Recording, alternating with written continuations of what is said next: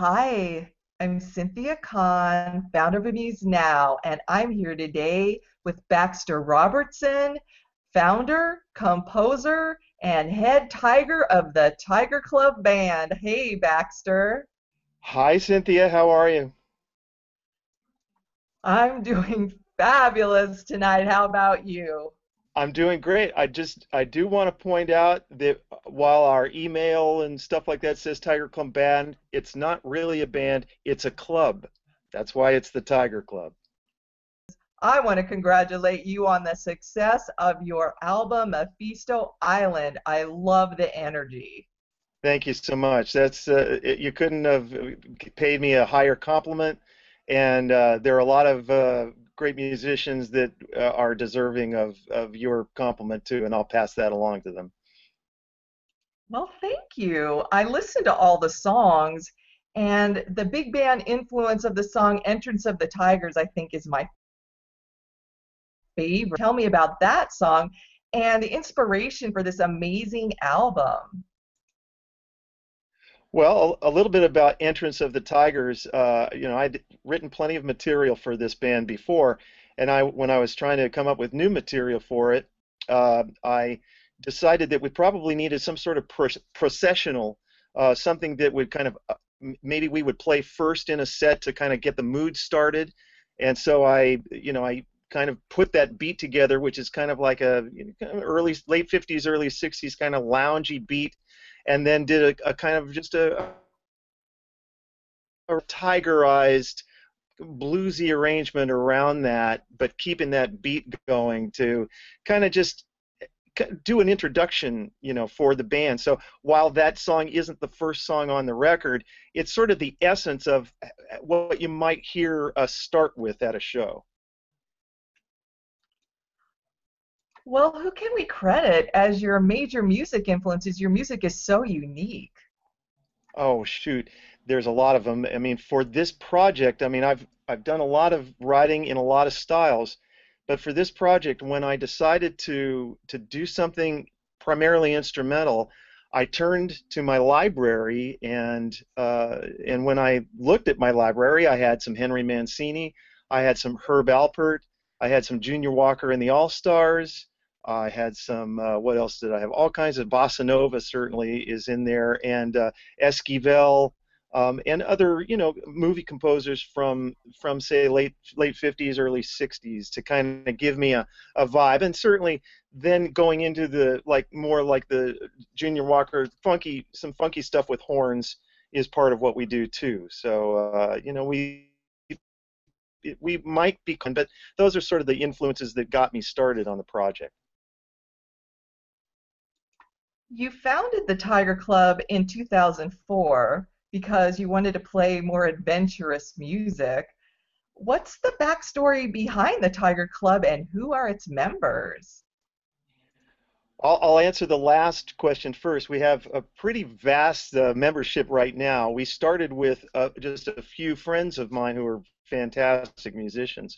But as we as the project grew from its inception, and we did especially when we did Mephisto Island, we knew that we wanted to expand our, our the roster of people just to do the recording sessions, if nothing else. Uh, because the music I had written for the record was, you know, much larger in scope.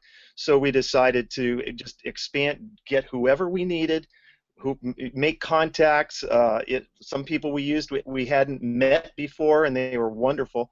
Uh, others we knew from from friends, and then they all came into the club. So that's that's the members. Um, the backstory was that I had um, been doing most of my life. I've uh, written lots of kinds of music.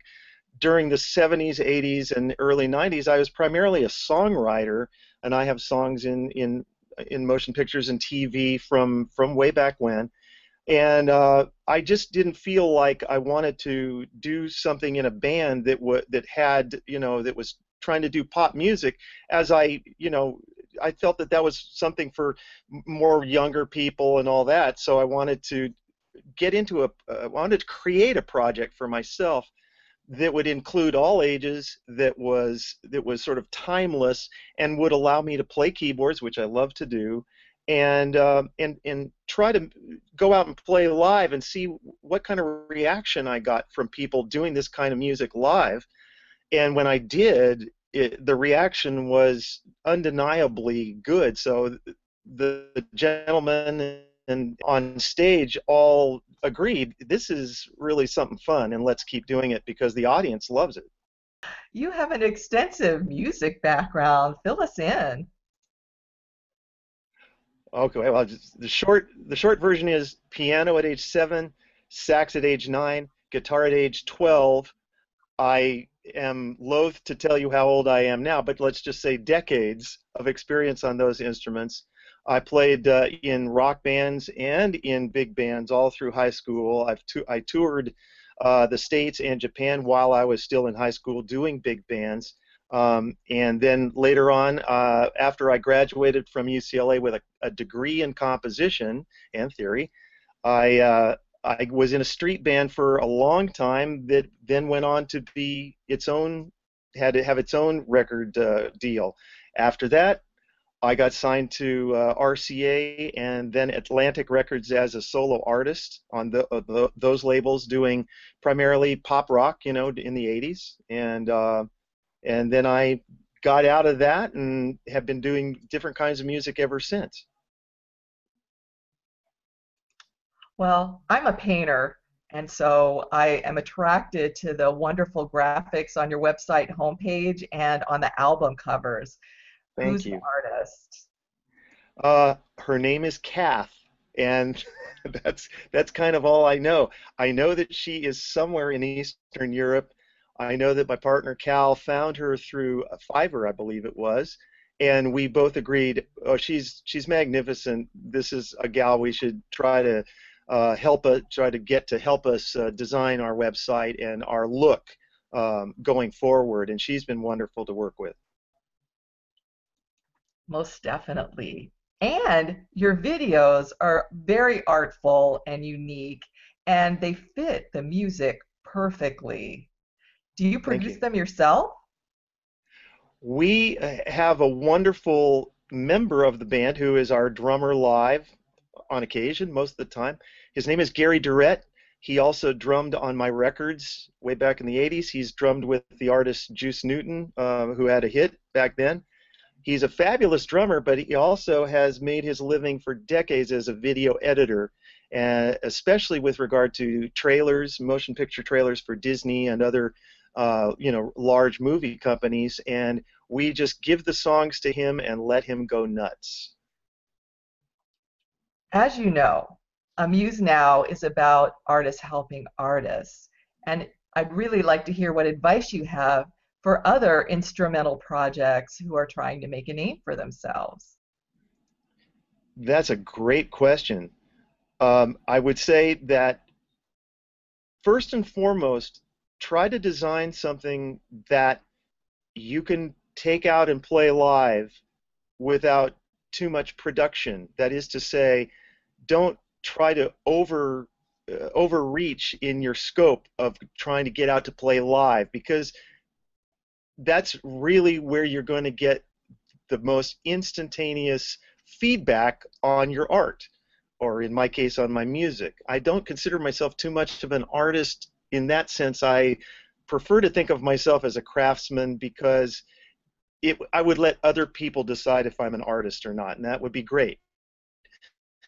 But but de- yeah, design something that you can go out and play live, and try to find the things about what you want to do that are going to engage the audience. What's going to entertain your audience, um, and try to uh, establish those points of connection so that you can create something with a purpose going forward that's going to get people to you know react in a positive way to what you're doing and in the, in the tiger club's case people just have fun you know what we what we try to do is play a kind of a, a show a kind of a music or it's very eclectic as you know that that where people go to the show and they go oh my god what, what did i I just see here? This and it was really fun, and hopefully you, you leave with a smile on your. It's it's it's not unlike the Depression era sort of notion of entertainment, where you would love for people to to forget their lives or troubles or what have you for a while and just like get lost in the atmosphere of the show. So advice to other instrumental projects is try to find out what your strength is. How is that going to translate to get an, getting an audience to react favorably? Excellent advice. It, people are so into lyrics now that you really have to bring an experience and feeling when you're playing live if you're not going to have lyrics and only music. Well, I have a, a, a, an admission to make here in front of the entire world. If you came to a Tiger Club show, you would see us sing as well. okay, so you do know. yes, we do. After all, it is a show, so we throw in uh, numerous vocals to intersperse with the uh, the instrumentals and and sort of have a movable stage, what we call a move a, a moving stage. That is to say, switch up the combinations of things going on, have people move around, and uh, perhaps bring people on the stage, have people go off, so that it has a, what we would call a revue format you know here's this thing that's going to happen now here's this thing that's going to happen. I sometimes i bring up a female vocalist or two and they will sing a song and then they'll go away and so forth stuff like that. Well i hope you come up to the pacific northwest because i would love to see that. We would love to come. Baxter i had a wonderful time getting to know you today and I too, and I you. So let's let's continue this offline sometime. Seriously, but no, I appreciate your time, and everyone watching. I appreciate them, you know, tuning in and and you know seeing what we're about a little bit here. Is there anything that you want to tell us about what's coming up next for the Tiger Club? We have a lot of stuff coming up. Uh, right after Thanksgiving, we're releasing our Christmas single, which is two songs, both of which are vocal songs. One is a tigerized version of a uh, Motown song called Purple Snowflakes, which also has a video by Gary Durrett. Uh, the other song is uh, California Christmas, written by Leiber and Stoller, a very little known but great California Christmas song. So we've got that coming up. Um, after the first of the year, uh, we plan to do uh, some more recording probably early spring. I have a bunch of new instrumental stuff written, and we do have a few more vocals after. I wish you all the best with all your projects, and yes, keep in touch. Email me. Let's let's contact each other outside of. Thanks so much for your time, Cynthia. I appreciate it. Hi, I'm Cynthia Kahn founder of Amuse Now. This featured artist presentation has been brought to you by Amuse Now Entertainment, a website that enables artists to profit from their creativity.